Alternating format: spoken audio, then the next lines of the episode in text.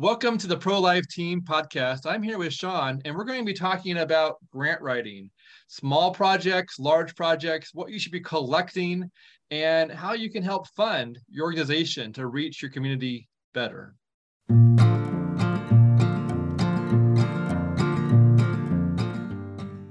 So, Shawn, I am really excited to have you to have, to have you on this podcast um, and to learn about grants and and how pregnancy clinics can be supported through these um, through these grant-like offers that are available. Um, would you introduce yourself as if you were talking to um, a group of executive directors of pregnancy clinics and maybe pro-life leaders of other organizations? Sure. um, my name is Shawn Zierke. Um, I am the um, principal owner and consultant with uh, Zierke Consulting Group, LLC.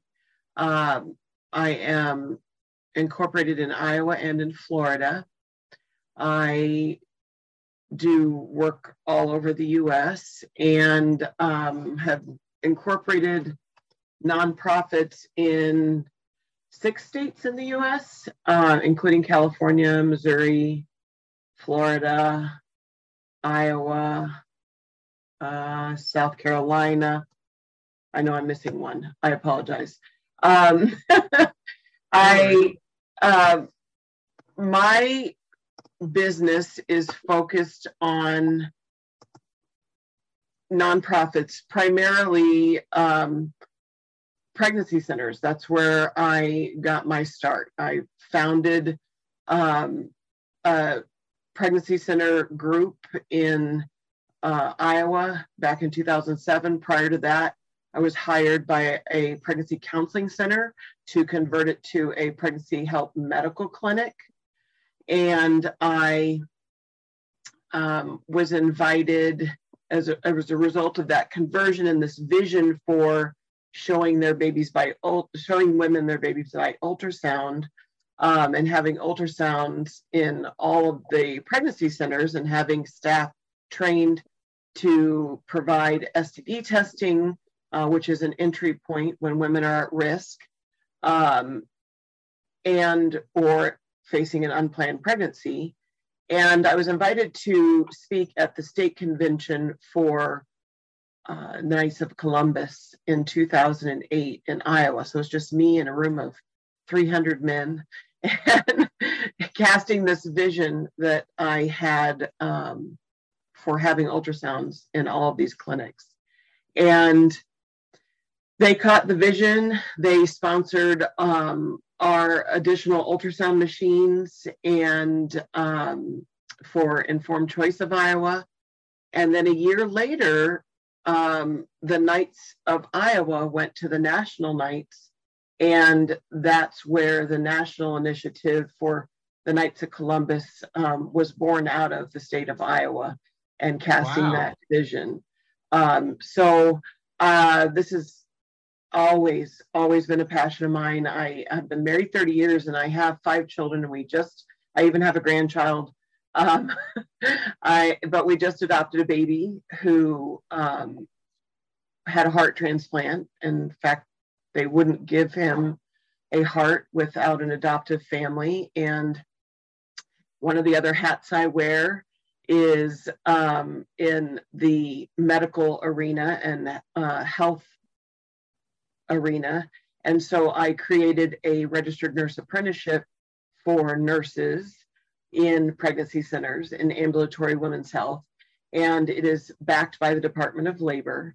And while I was rolling that out in the state of Florida, my second state to have that grant, uh, Catholic Charities had a medical clinic that they wanted to upskill their nurses in. And they started to tell me the story of Samuel. And that's how we were connected with our sixth child. And so um, between being in pregnancy centers and then I went back to school and got a master's in public health policy and an MBA in social entrepreneurship, I started advocating for the other end of life and for individuals with disabilities. Um, and then I came back into the pregnancy center world in 2018 again um, and uh, helping with Triple HC accreditation um, and for clinics that wanted to uh, optimize, so not only offer free sliding scale, but also offer presumptive Medicaid uh, eligibility, so that early prenatal care and bill for it, um, and clinics that wanted to credential their providers and their nurses in order to bill um, regular insurance, especially if they're in college towns and students uh, are required to have insurance. So they're coming in there insured. And so uh, it adds to the le legitimacy of your clinic. It doesn't limit the services that you can offer, uh, but it is definitely not leaving money on the table for clinics by billing for their services uh, when they're when the patient has insurance. And so my um, background is varied. I've been an executive director multiple times. I was the executive director for Iowa County's Public Health Association. And so I represented the 99 public health administrators across the state of Iowa for three years. Um, so I have done a variety of things. And in doing uh, the public health work, I probably wrote the largest number of grants um, for federal and other um, foundation grants like Robert Wood Johnson Foundation. Um, and then turn that skill and experience into working it for pregnancy centers from 2018 on. And so uh, that's what I've been doing lately is um, a combination of federal state, local, and foundation grants for pregnancy centers. Wow, your experience is is vast and impressive, and just the number of areas that you've covered in the pregnancy clinic world is like it, it goes from admin to, to medical and then yeah the the fundraising with grant work this is so i'm really excited to hear so uh, ask you a few questions about the grant world okay. so that with the with the goal of a pregnancy clinic either being inspired to ask you more questions or for advice or consultation um, or to hire your your your your new company to essentially help them obtain grants or or to inspire them to navigate the uh, the rules and the yeah in order in order to inspire them to work on getting grants as well um, Thank you. So the I, I, Zierke Consulting Group um, has been around since 2016. Just to okay. Clarify, I've worked for for-profit and nonprofit in that time frame. So. okay, awesome. So, what sort of grants? Um, what type of grants have a have Pricey clinics received? Um, from your understanding, like what's the range, or how would you describe the types of grants that have been obtained by clinics? So obviously I alluded to the CARES Act funding. That's a federal grant, but it's passed through at the state level. So that's sort of nuanced to know um, that there, if you're familiar with writing federal grants, then you understand the pressure on the state when they're doing pass-through funding and the certain types of information that they need to fulfill their obligation to give out the money at the state level. So CARES Act was one. Uh, foundation grants, um, for example, uh, I wrote 14 foundation grants just for FEMM training for medical clinics. And FEMM is um, uh, fertility education and medical management for clinics, so natural family planning from adolescence to senescence to have their nurses trained as FEMM educators to teach their patients um, all about their bodies and to take control of their bodies um, before they're in crisis. Um, I have written grants for specific projects supporting training or initiatives for outreach or marketing to, to certain target populations in a pregnancy center's uh, community um, workforce and career source support for training nurses in their clinics.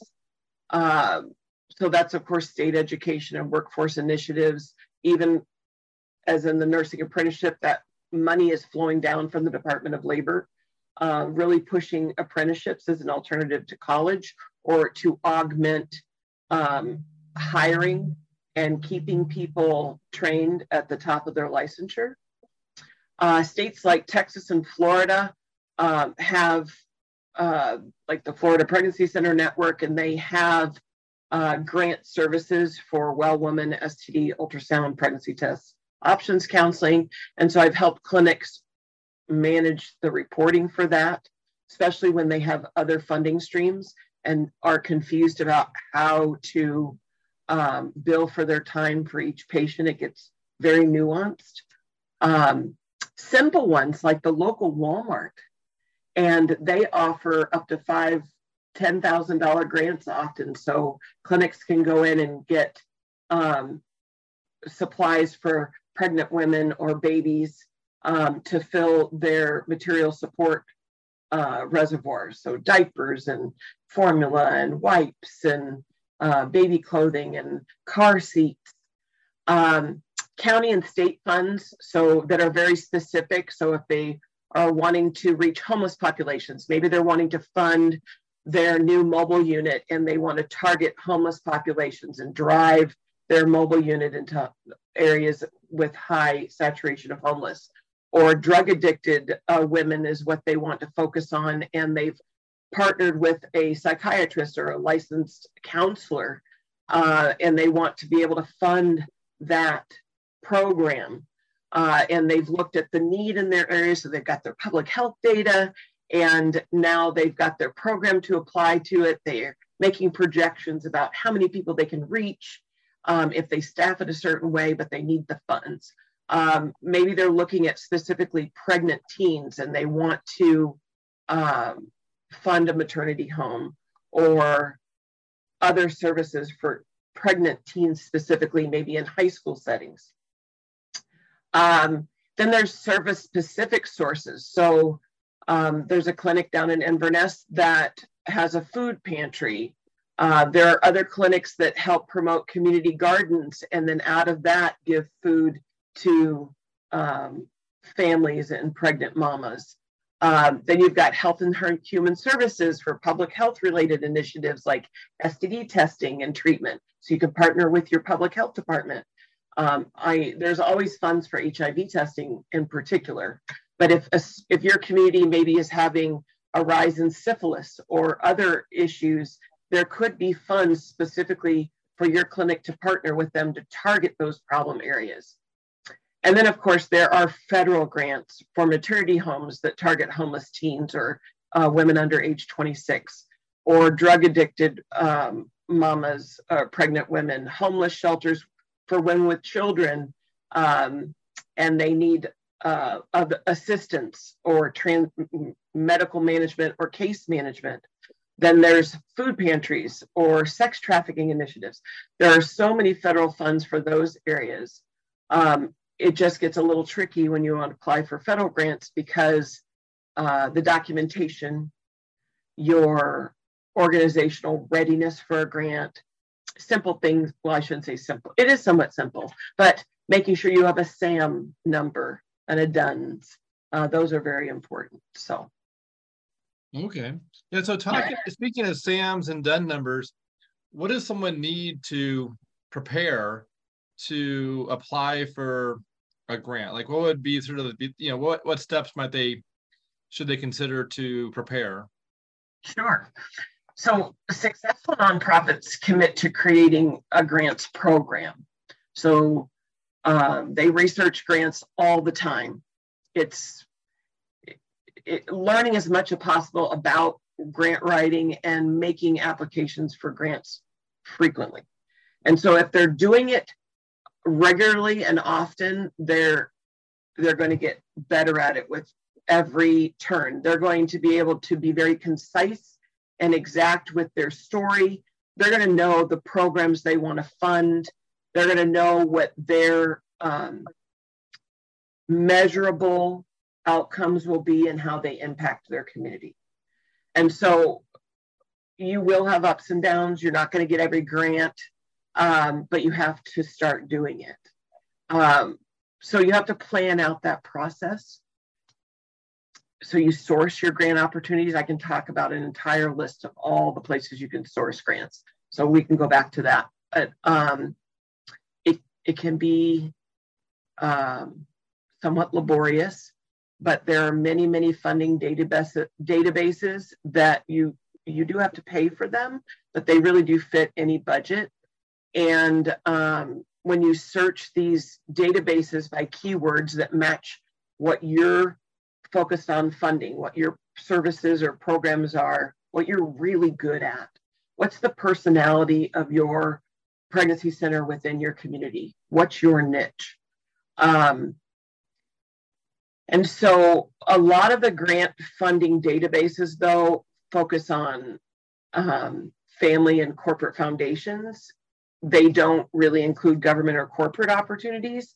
And so I'm going to talk a minute in a minute about how you find those. Um, but you really want to be organized and have a grant planning calendar. Um, you want to have your funding deadlines. Um, look at the past. When did they fund it last year and the year before? Was it always in November? When did they open the announcement? Did, they, did everybody have 10 days, two weeks, a month, or was it a three day? You know, because so many people apply. Um, the larger the grant, the longer their review process. So you're going to work your um, self to get this grant written, and then you're going to wait. Um, so looking at in the past when they how long it took them from a grant deadline to the award date uh, and when they announced it. Um, you have to set goals about uh, out of how much you ask for in your proposal and you hope will get funded what do you what's your target criteria for accomplishing that um, and what if they don't fund it all do you have a backup plan? Sometimes grant funders will come back to you and say, well, we really like your proposal, but we like this other one too, which only leaves us with this much money.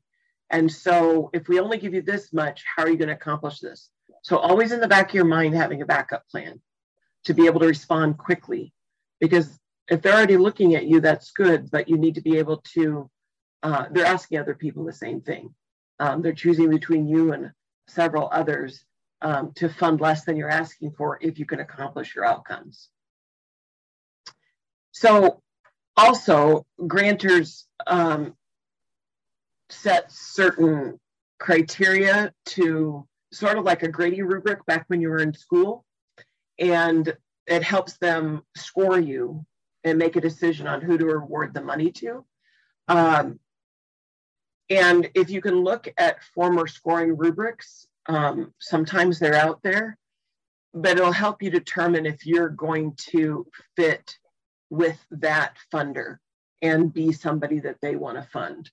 Um, you can, I use spreadsheets. It's a really easy, uh, free way of listing all of a certain funder's criteria um, in one column and the programs you're looking to fund in another and see if you have matches. Um, also pick up the phone, call them. If you call your funder um, and say, hey, this is what we do, that's where having your organization's um, three minute commercial down uh, or what you're trying to fund very concisely stated um, and letting them know that you are interested in it, but you want to know if you're going to be a match with what they're looking for. They're not making you any promises, but if they publicize a phone number, use it. Always call it. Um, they they know they're going to get phone calls if they put the phone number out there, but unfortunately, as um, objective as you would hope they would be in making their decision, they're people doing this. And if they know, trust, and like you, uh, and you're new and you've never applied, that's much better than if they don't know you and you've never applied. Because people who've received grants from organizations reapply every year to continue funding. So it can be a challenge to get into that stream of income if you're new and you don't know anybody. Hmm. So pick up the phone and call. Um, the big things about readiness is really having a strategy for what you're trying to get funded. Um, you you want to know what you offer. So if you had to talk up your organization in solving the problem that this grant is looking to solve, what do you what does your organization offer in terms of experience and expertise? Um, can your organization tackle the issue at hand that they want solved? Um, who are who will be on on the team that's delivering that solution and what are their qualifications? What is their track record? Um, and right now even for pregnancy centers you really have to look at answering um, diversity equity inclusion questions. They're always asking those now. Um, mm just from a compliance standpoint. And so, um, are you targeting, does who you're targeting your community match the racial and ethnic profile of your community of the people in need, which is a very simple way of looking at it. Um, and then, of course, how much is it going to cost to fund your solution to their problem? And then, how are you going to quantify lives changed? How are you going to measure it? Uh, it's it's not enough to have a good idea. You have to be very specific. It's like setting those smart goals and strategic planning. Hmm. So of course, at a very practical level, you want to make sure you you absolutely have a handle on your organization's history, mission, vision, and values. You need your IRS 501c3 tax exempt letter, articles of incorporation, bylaws, um, list of all the board members, terms and positions, uh, their contact information. You need your current budget and probably your prior budgets. Um, program budget specific, so not your ti- your not your P and L and your balance sheet, but just the budget related to the program that you're wanting funded to solve their problem. Um, and if you have any, um, it's HR specific information. So the that people on the team that I referred to, how are they qualified? What are their credentials, um, and so on. And then everything that is project specific. Um, are often organizations are funded because they're partnering with other organizations in the community, and they already have the history of good project outcomes. So um, and then, of course, the SAM registration is a must for federal grants. Um, you, so there's there's many more steps. I'm going to keep going. Okay. Unless well, you want to pause and ask me some questions about that. Sure. Yeah. So when applying for a grant, all this prep work and the application, is it always in writing, like filling out forms or submitting letters, or is it ever done through meetings? But or is it primarily just through writing and submitting the information via mail or online form or something like that? So, um, foundation grants, um, I have rarely seen them do a Zoom or a webinar introducing their grant. Um, but state and federal, they will, especially state even county grants will have webinars introducing the grant, what their focus is, who they really want to fund, not as in who specifically, but who is in descriptively. An organization that does this, that will accomplish this, that has experience in this. And um, watch those webinars. Then there's also technical webinars on how to complete the grant documentation and the grant application, especially in the state of Florida. They're really good about that. Uh, technical assistance. Use the technical assistance. Call when you have questions because they're going to get to know you and they're going to know your heart of wanting to do a really good job and give them great information. What about so when you say it's important to know when the grant it was funded last year or in previous years. So let's say you find out that the grant was previously funded on a certain day. Um, how might that impact, you know, when you would apply or or how you might apply? So it's mainly um, looking at their history, is trying to keep your eyes open for when the announcement comes out each year. Is it always the same time? Um, once the announcement comes out, it's very clear when the deadline is and when they'll announce who's funded.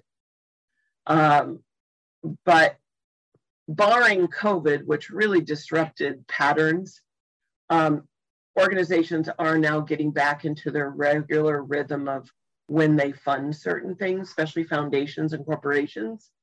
Um, but county and state and federal, they tend to run on a fiscal year or not too many months after a fiscal year starts and um, the internal organization is determining how they want to distribute funds. Sometimes grants come open because federal legislation or state legislation is passed and then funds come open because the organ the uh, agency within that state um, or federal uh, department now has decided how they want to pass those funds through.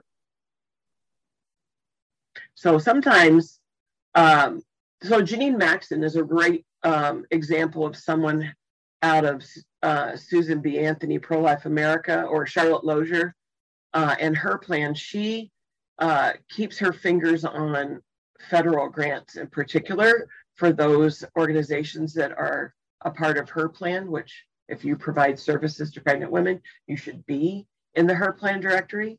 And then she will keep you apprised of when federal grants come out for pregnancy centers as well. Okay.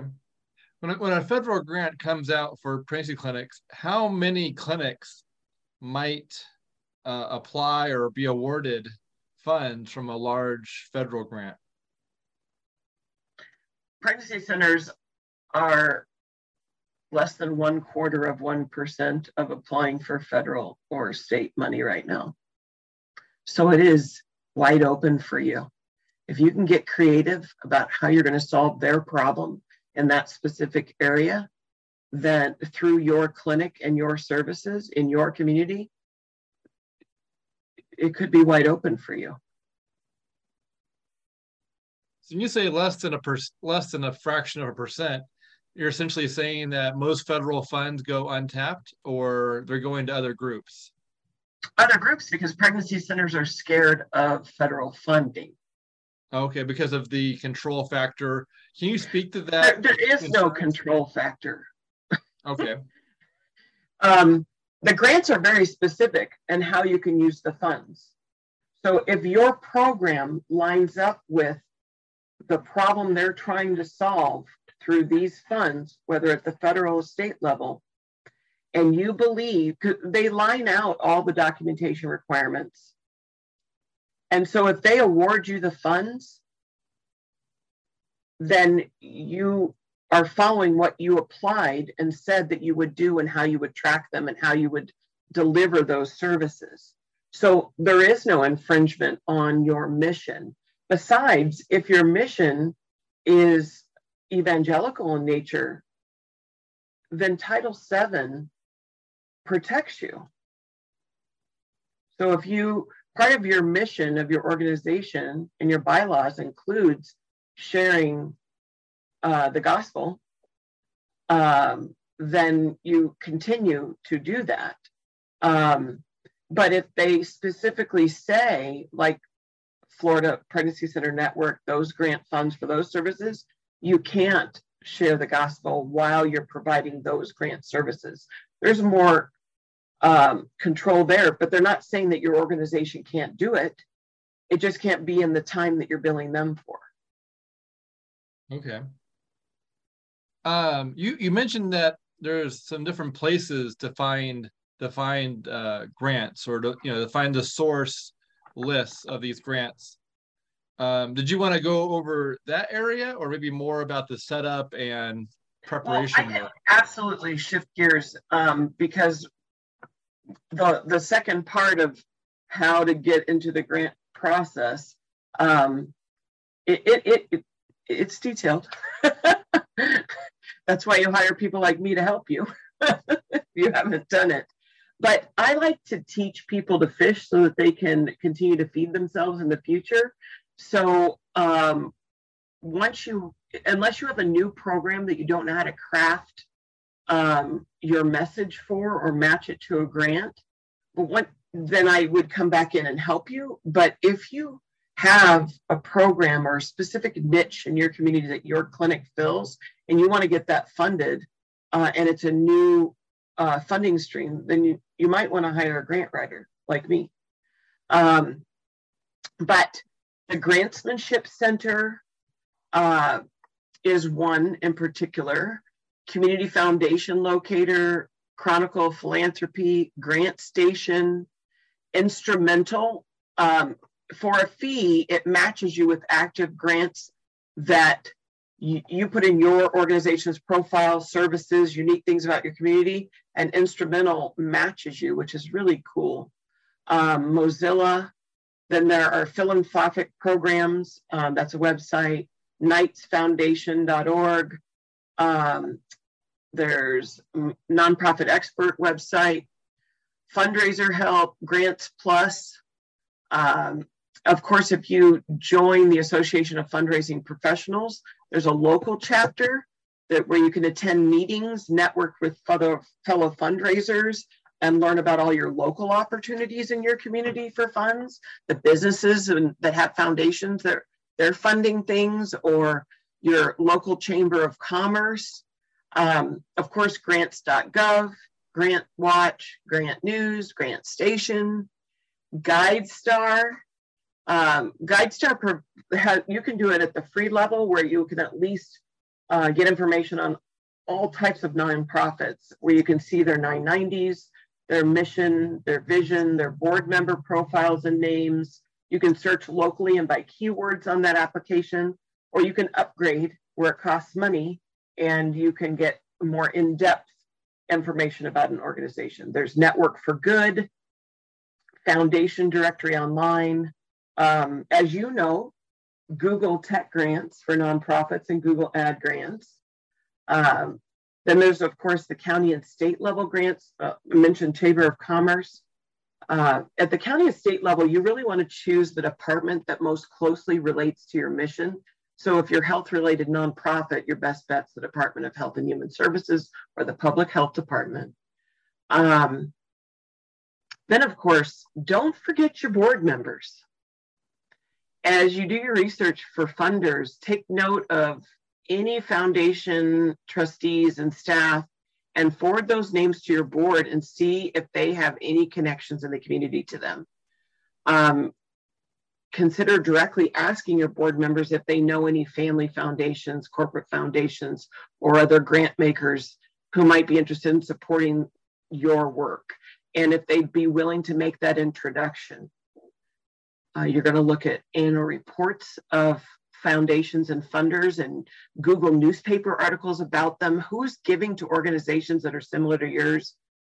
Um, put any of those like minded funders on your mailing list and start sending them materials about your organization. Uh, then, of course, Google is your friend. Sometimes just a good old Google search um, is all you need. But you have to be ready to have keywords on hand. Um, so you have to decide what are the 10 or 20 keywords that describe what you do, what problem you solve, and what your need is. Um, so you can do subject matter keywords, geographic area, your target audience, gender, race, ethnicity, um, health condition, any other parameters that fit your nonprofit, and just make your list in advance so that you can focus your search more easily. Well, that's good. Um, so the Google Ads grant is for like a credit with Google more so than money. Uh, but it, I was sort of are, are most grants for money, or are there several others that are for credits or something else than money? Um, the majority of grants are for money, um, okay. but they vary sometimes they're um, product grants. So you could go to um, Enfamil, or you could go to Johnson and Johnson, or you could go to um, other diaper manufacturers and and ask for um, product. Okay. I heard that there was a, I heard of one clinic talking about how they had like a prenatal vitamin grant for getting prenatal vitamins and then being able to provide those to their community. Um, but yeah, so it sounds like, yeah, so that's interesting about, yeah, product grants. That's, that's, um, yeah, that's very interesting. And that cost, um, so if you are now being supplied something that you were purchasing, so now that money is shifted somewhere else. Oh, yeah, that's true. So that yeah, that's, a penny saved is a penny earned. That's correct. okay. What are the do's and don'ts of getting prepared? Like, is there anything that people should avoid doing when trying to get prepared, or is there anything that it sounds like you maybe you got over some of the do's of getting information collected and organized, but is there anything that they should avoid doing that might be something that you've you know learned over time? Don't get discouraged. Okay. Don't give up. Don't, it's good salesman, um, salesman advice. Yeah, don't um, stop practicing your messaging. Get really good at being concise. Start with your big story and use all the words. And okay. then back out your messaging so that you um, when there's a thousand character limit and you can answer a question about a program, you get really good at character limits. Okay. Yeah, that's good. Um, my experience with writing is that when you write something, it's easier to be long-winded, and but it, but then the polish, the editing process will cut those words in half, and then if you apply apply more polish, you can refine it further while still maintaining the uh, the message that you're trying to be delivered that you know trying to deliver with less words. Um, so going on to local and smaller grants what's the process like to apply for you know a grant within someone's county or city or or you know you know the, the smaller grants? What's that what's that world look like? Sometimes that's a letter of intent, but you're still outlining the same things and you're still having to make sure that you have your documentation in order so that your your IRS letter and your mission, vision, values, your list of your board members, um, your a list of all your prior success program successes, whether grant funded or not. How are you making an impact in the community? So I would suggest that you start looking at who are you seeing um, demographically and start recording that if you're not. Because if you're not, you're missing an opportunity to collect data that could be used to support a grant application or a letter of intent. Hey, we know that 20% of our clientele are African American or American Indian or Hispanic or whatever uh, population that they want to focus on in that grant. Okay. Um, we know that 60% of the women who are coming in with unplanned pregnancies already have other children and they uh, lack these certain services. If you start doing a really good intake almost as if you're thinking about when the when you go to your regular doctor's appointment and they ask you questions that seem somewhat irrelevant to your appointment at hand but that's called meaningful use and they collect that data in order to apply for funding as well and so it, there is meaningful use to um, collecting that information about your uh, client but you can use it in the context of risk assessment for behavioral risk assessment uh, what put them uh, at risk in the first place and made them come in with an unplanned pregnancy or an STD that they wanted checked. And in that context, you're collecting relevant in- information. Okay. So some grants are specifically for a, a certain ethnicity, like American Indian, for example. Mm-hmm. Yep. Um, or, or, or some grants are specifically for a certain um like beside beside someone's you know ethnic background it, it sounds like what, what what were some of the other ones like based on maybe their marital status, age, okay. financial status, um, housing status. Um, you know, are, are they at risk for uh, mental health or drug addiction? Um, are they the housing status? Are they homeless? Uh, or are they just uh, are they working? So employed, unemployed, um, underemployed. That would be something else. Those all of that information is important, but when you're looking at local and smaller grants, they are often less uh, laborious. You just need to know your organization's story, have the documentation to back it up, and know what sets your programming apart from others and okay. be able to write it concisely. Because sometimes they'll fund after a fund right off of a letter of intent. Um, a letter of intent to apply for a grant. Um, or you do a letter of intent and then they send you back a fill-in form that is so simple about um, basically you're filling in the budget for the program that you want funded and how you plan to expend the funds. Um, one thing that can be frustrating is that most grants aren't funding your operational expenses or administrative expenses. It's program specific. So learning how to write budgets that are program specific budgets that show that pull a percentage of time um, and overhead into them. Okay could be something that um, somebody like me could help you do. Um, getting the bigger grants, how to get them? Start with small ones, get really good at those. Um, that will help you build your successful track record um, or ability to do um, an analysis of what went wrong when if you didn't meet certain benchmarks that, that were funded and what you would do differently. Uh, sometimes large grants want that information. They want to know how you've grown and improved to, to reach certain target audiences.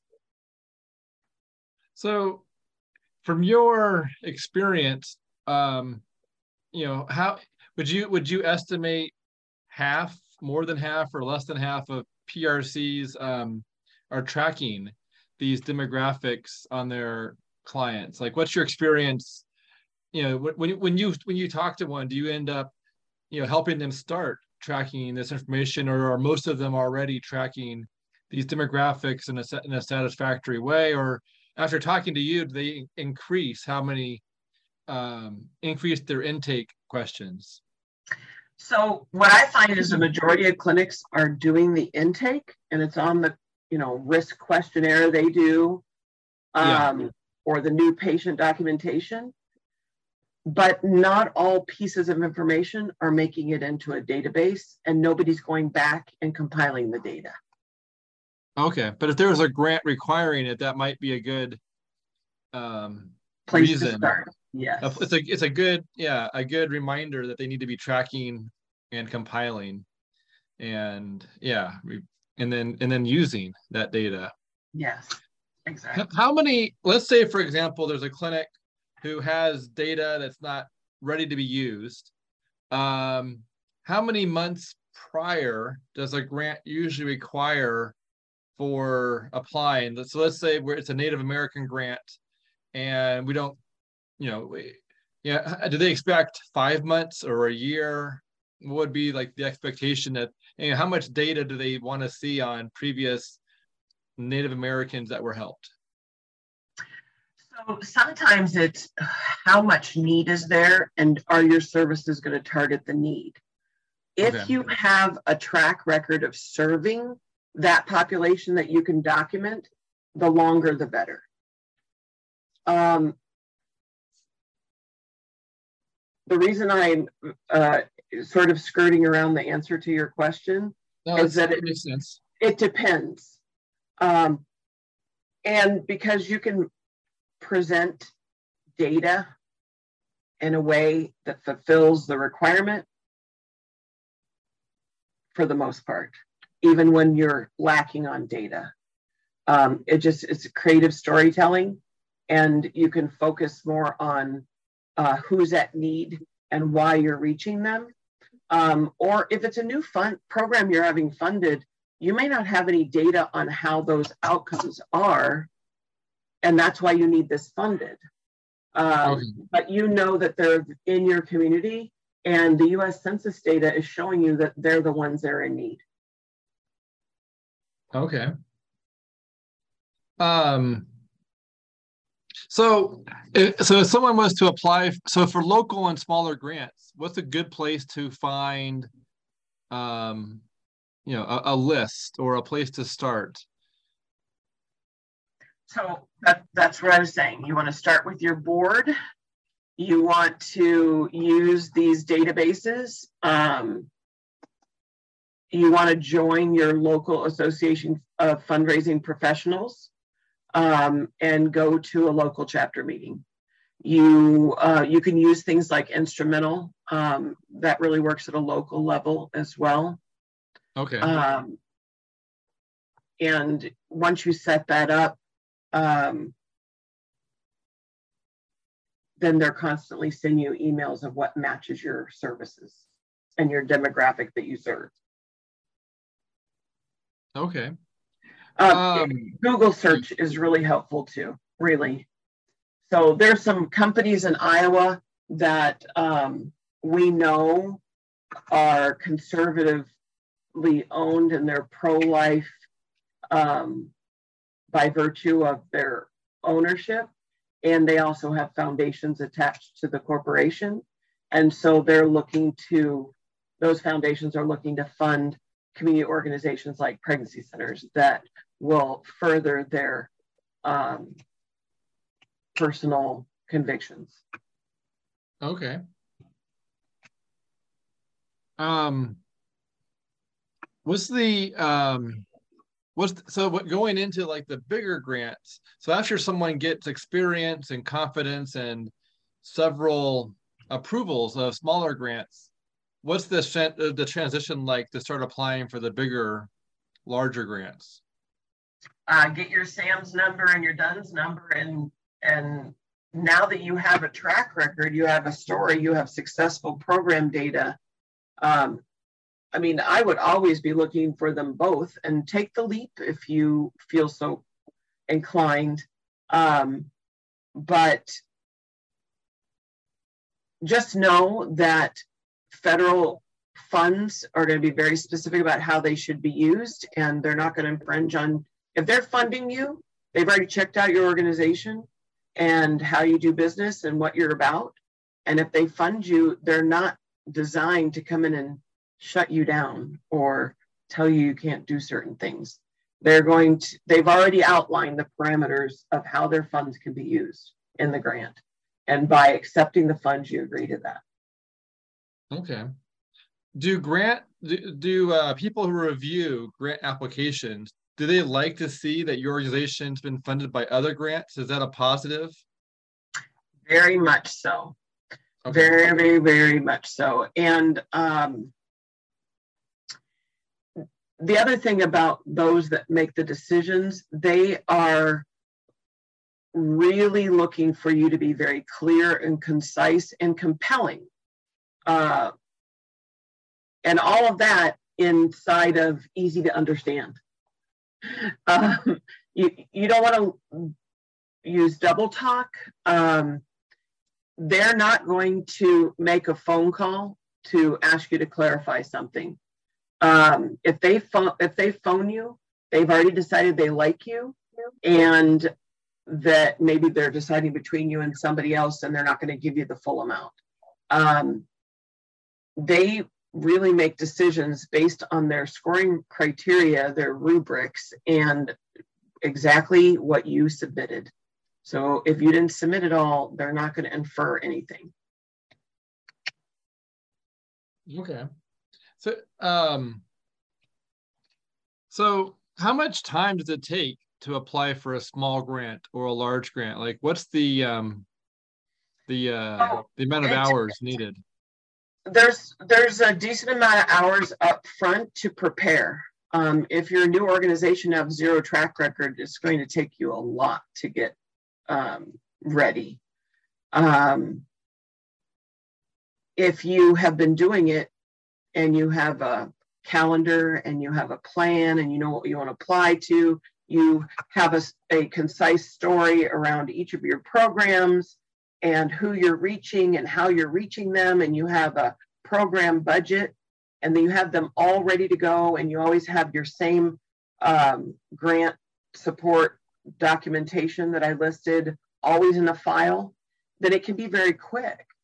Um, knowing where to go to for your local public health data. Um, county health rankings is a great, great resource. US Census data is another great resource.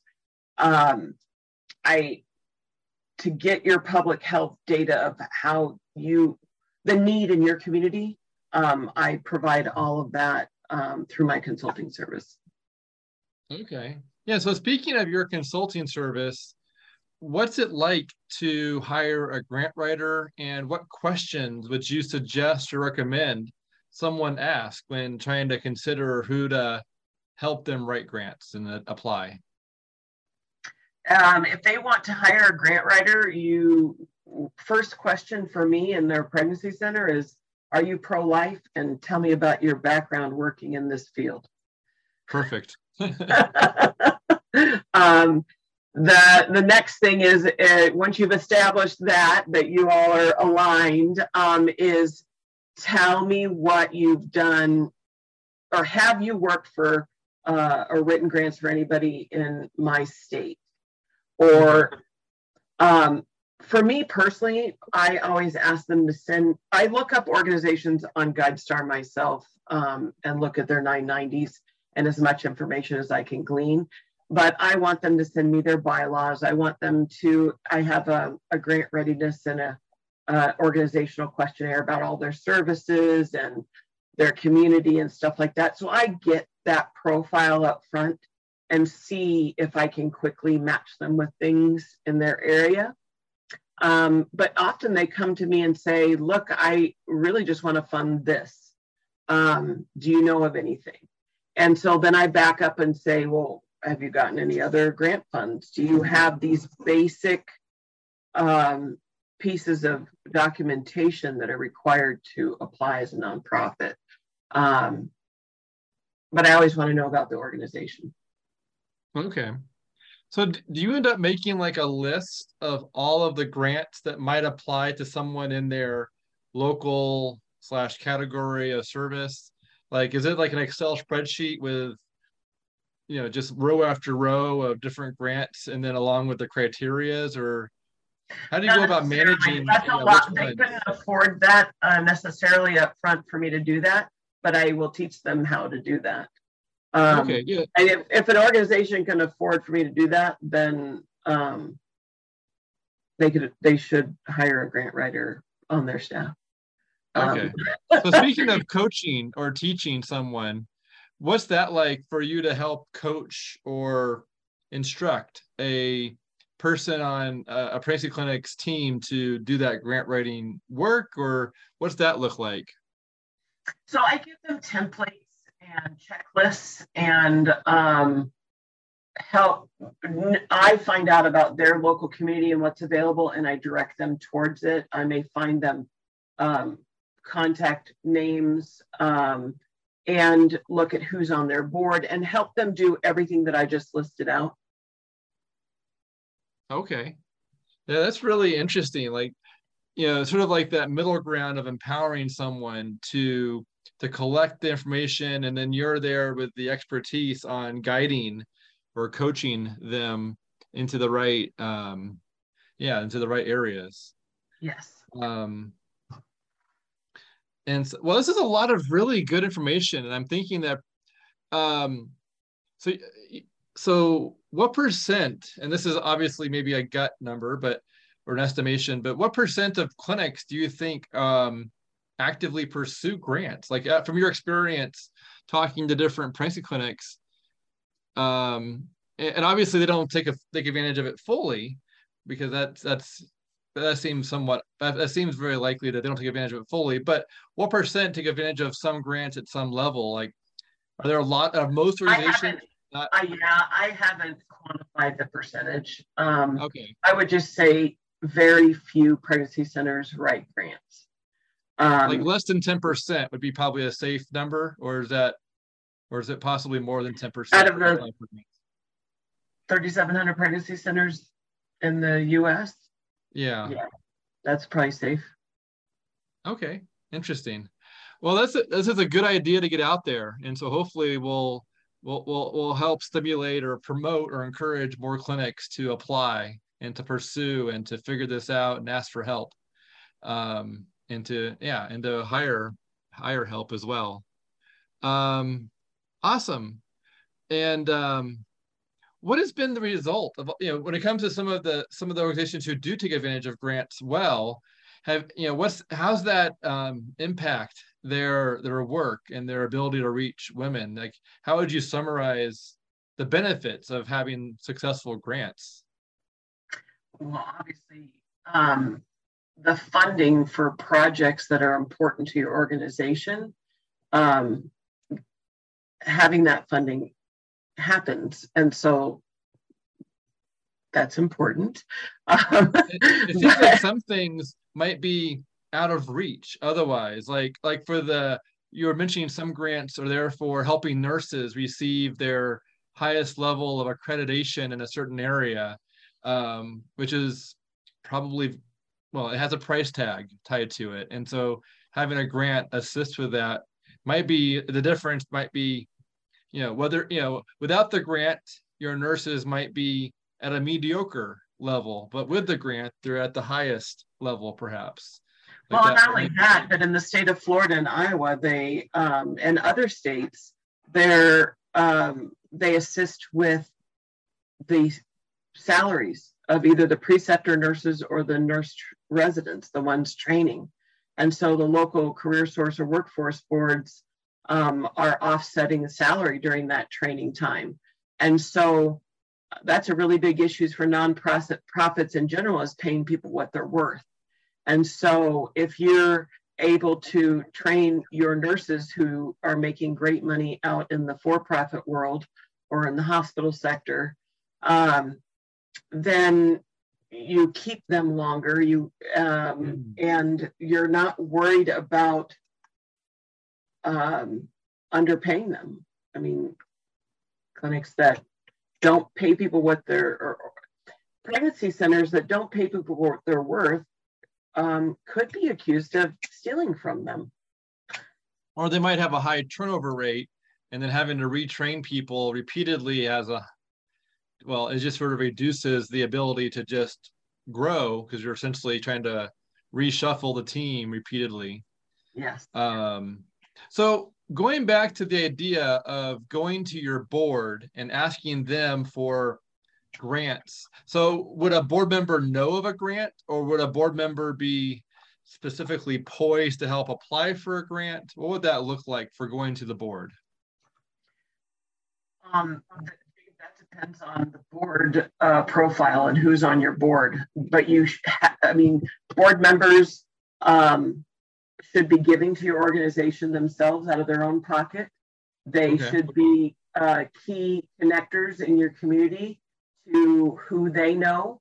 Um, if you have strategically recruited and placed um, individuals on your board because of um, the knowledge that they bring that benefits the operation of your organization or the connection of the community so that you can be uh, funded, whether through regular donations or corporations or grants, then having them on your board should be strategic for that. Um, okay. But board members should be expected to use their connections and influence in the community for your organization. Okay. So for for for pregnancy clinics who don't have a grant writer on staff, um, who might be it, it, does it usually fall when it comes to someone who will fill that role in a coaching style or in some way? Was that does that usually fall on the executive director, or does that sometimes fall on the board member, or depending on who their staff is? But maybe is it one of those two roles, or does someone use, or do they sometimes have volunteers who will help do grant writing? I have like worked with volunteers who needed help. I have um, executive directors predominantly, but also development directors. Okay, development directors. Okay, that makes sense.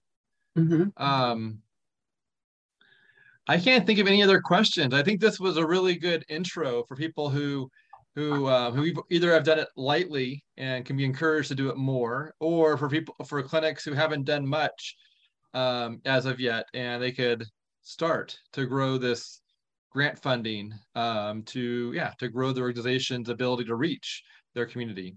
Yes, I agree. awesome. well, I really appreciate you having me on to talk about this. Um, obviously, I'm passionate about it and would hope that more pregnancy centers would pursue grants um, so that they don't leave money that's available to them in their community um, on the table and not in their organization. Awesome. Well, I really appreciate your time, Shawn. This was really helpful. And I'm excited to share this with executive directors because I just know that they need to be encouraged in this area. I, it just seems like there's a, you know, a fraction of a fraction of a percent are, you know, of, you know, essentially there's a lot of room for growth here for clinics to to ask for funding and also to under, sort of dispel the myth or the the mis the the the idea that uh, you know the grant goes beyond what's in the application when it comes to controlling what someone can do through the organization. And so understanding that it'll help fund a part that aligns with what the grant's purpose is, that makes a lot of sense. And that sort of dispels that idea that by taking this grant money, we're going to have to take on new unwritten um, control factors. Regulations, right. Exactly. Regulations, yeah. Um, and so that's definitely um, probably a lot of people have have avoided applying for grants with the idea that they didn't want to have unknown controls, yeah, regulating on them or having re- new regulations applied. Yeah, it's a combination of that and um, the amount of work involved um, if you've never done it before. So that fear factor, fear of the unknown. Um, it's like trying to get ready to write your first term paper in college and you or high school and you've never done it before and it yeah. can seem daunting so having somebody script you and help give you an outline for this first this next now this uh, can really take away the the fear factor and um, being overwhelmed yeah and, and being able to reuse that work what, what percent of the work do you think gets reused from one grant application to the next? Is it like 80% of what you wrote on one might be probably 75% is okay as an average. Some of them you can just flip them out and change the who it's to and what because uh, the what you're asking for is the same and who you are is the same and what who you're going to reach is the same and how you're going to do it is the same uh, and so that would be you know, Copy very little change. And yeah. yeah, change a few names. That's but that's if very convenient. Criteria for one and what they're looking for is different, then you may have to move things around, but it's the same information.